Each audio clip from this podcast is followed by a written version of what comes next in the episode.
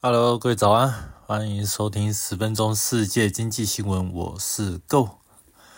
今天是二零二三年十一月二十九号。那今天还是一样跟大家讲一下这个美国的这个一篇新闻。那我们先讲一下今天的标题：美国十月新屋销售爆冷，量价齐跌。呃，高利率的影响开始显现了吗？是的，我们现在要开始在讲美国房地产的部分。上礼拜讲到这个美国中古屋的这个销售这部分出现这个那个量突然急剧的下跌嘛。那今天这个十月份，呃，隔了一个礼拜之后呢，这个时候公布的是十月份那个新屋的这个销售数据，由这个美国商务部公布的目前最新的数据，我们来看一下。那十月份的新屋销售这个部分啊，将它年化之后呢，它这个部分是六十七点九万户，那低于预期的这个七十二点三万户。同时呢，呃，这个呃上个月也就是九月的数据，那它也这个部分做一个下修的一个呃修正，那从当时的七十九点呃七十五点九万下修到七十一点九万。那相比之后呢，呃，还能让我们还是发现十月份的这个销售的数字呢是呃比九月这个部分做一个下滑嘛。那它这个是呃减，总共是这个月减已经五点六趴。那但跟去年的同期相比，去年的十月相比呢，它这个部分又是年增率是属于正增长，是十七点七趴这个部分。但如果是跟九月的这个年增率的三十三点九八这个部分相比的话，那新屋的销售呢，其实可以看得出来，它这个下滑的非常多。那我们还是一样对比一下这个二零二三年跟二零二二年这个部分的这个数据。我们可以发现，其实今年大部分的这个新屋的销售的数量，其实都比往年，就是比不不是往年啊，是比去年其实说来的高啊。那根据这个目前提供的这个数据啊，其实已经有连续七个月的部分都已经连续呃优于去年这个同期的，但是呢，呃，在整体这个数量上呢，仍然还是达到一个不足。那今年预估呢，很有可能就是。新屋这个销售的部分可能不到七十万户。那以我们目前这个得到这个消息，就是美国现在一共就是有超过一万亿，呃，一一亿个的这个家庭的这个规模吧。那以拿七十万户去除以这个一亿的家庭的规模，你就可以看得出来，这个房屋这个所谓的太旧换新这个速度呢，其实是相当的缓，相当的相当的缓缓慢的。那为什么会这样子呢？那以美国这个部分呃的房子来讲的话，其实美国大部分的独栋房屋很多都是用木头做的。那你木头跟一般的水泥混呃水泥混凝土比起来的话，它的使用年限是有是有限的，可能最多不过就二十年、三十年就可能就必须要换呃做一个大幅度的装修，或者是有进行一些换屋的需求。那抱歉，这个电脑。OK，那以这个一亿里面的规模化，那你这个一年这个七十万户的这个呃新进的一个新屋的一个需求来讲的话，对于这个整体的这个换屋的这个总需求来言，可能是有点啊是有点非常不足的。那以代表来讲，就是在这个从这个数据可以看得出来，现在呃美国的房地产这个它已经有一个结构性的所谓的供给不足啊，相当的明显。那这个我我们在跟上个礼拜我们讲过的这个十月中谷物的销售数据比起来，在那时候我们讲到说，它这年化后的这个数据是三百七十九万户嘛，那它是连续二十六个月呈现这个年增率是成为负，连续二十六月六十六个月成为负增长的一个情况，那我们。个别都用十月份的数据去简单的计算一下的话，我们也看得出来，就是今年十月的这个新屋的销售，其实是跟去年比起来是呃优于预期，优于优于去年的这个表现嘛。它这个稍微呃用简单的计算下来的话，是多了大概十万户的新屋的销售。那中古屋的部分呢，反而这个在销售的部分是逊于这个去年的这个数据，所以它简单算起来是少于五十四万户。一边是多十万户，一边是少五十四万户，所以整体新屋加中古屋全部合降起来的话，其实是整体下来的话，呃，这个销售数字是做一个下滑的动作，所以整体。美国房地产在今年十月这部分的市售，呃，市售这个价格数量呢，是在不断不断在进行的萎缩。那其实现在市场里面最令人就是比较啊，最最是最让市场吓一跳的这个是，除了是量之外呢，在价格方面呢，其实也是非常惨的一个数据。那我们来看一下。那十月份的这个新屋售价呢，它中位数呢来到是四十一，大约是四十一万美金。那跟去年的这个十月同期相比呢，是四十九万美金嘛？那已经就是一个一年就已经掉了十七点六趴。那如果说你 如果说换成是一种呃百分比来算的话，就是说你在这你去年你买了一栋房子。然后新新屋哦，你买去年买一栋新屋，到了今年的话，它已经被打了八三折，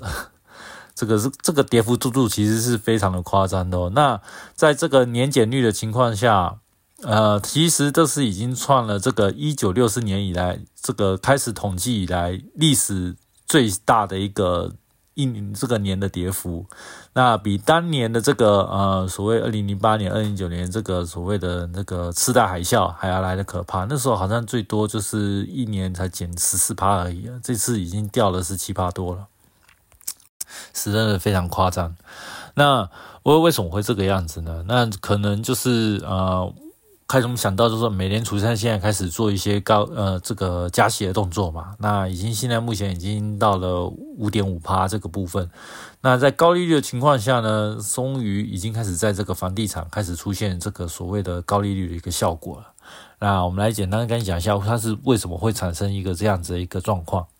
那我们都知道，房地产它其实第一个啊，它有两种属性嘛。呃，一种是消费属性，那另外一种是金融属性。那消费属性的话就很简单，房子就是拿来住，我们有居住的需求嘛，房子拿来住，就它是一个消费的居住。那另外一种金融的属性就是说，除了房子是除了拿来住的之外呢，同时它也是可以拿来炒的，也就是可以拿来作为投资标的的。它作为金融属性上，它具有可以保值或者甚至有这个啊增值的一个各个呃属性在。那一般来讲，如果说这你以房地产你要投资房地产的话，排除掉这个所谓的买卖价差套利的这个模式，那你一般来讲，如果你房地产买来你要做盈利的话，你通常都是我们都是想就是收租金嘛，我们就是把房子租出去，然后每年都要跟收取租金。那跟股票也是一样，股票如果说你如果不不去高买低卖的话，如果纯粹只是要靠股票来获利的话，就是靠每年收的这个股票的利息嘛。那我们通常就会去计算说，这个房子啊，租金大概的话，就是啊，一年收多少租金，然后收多多久，收几年才有可能回本嘛？然后去去计算这个房屋的这个所谓的这个投资回报率。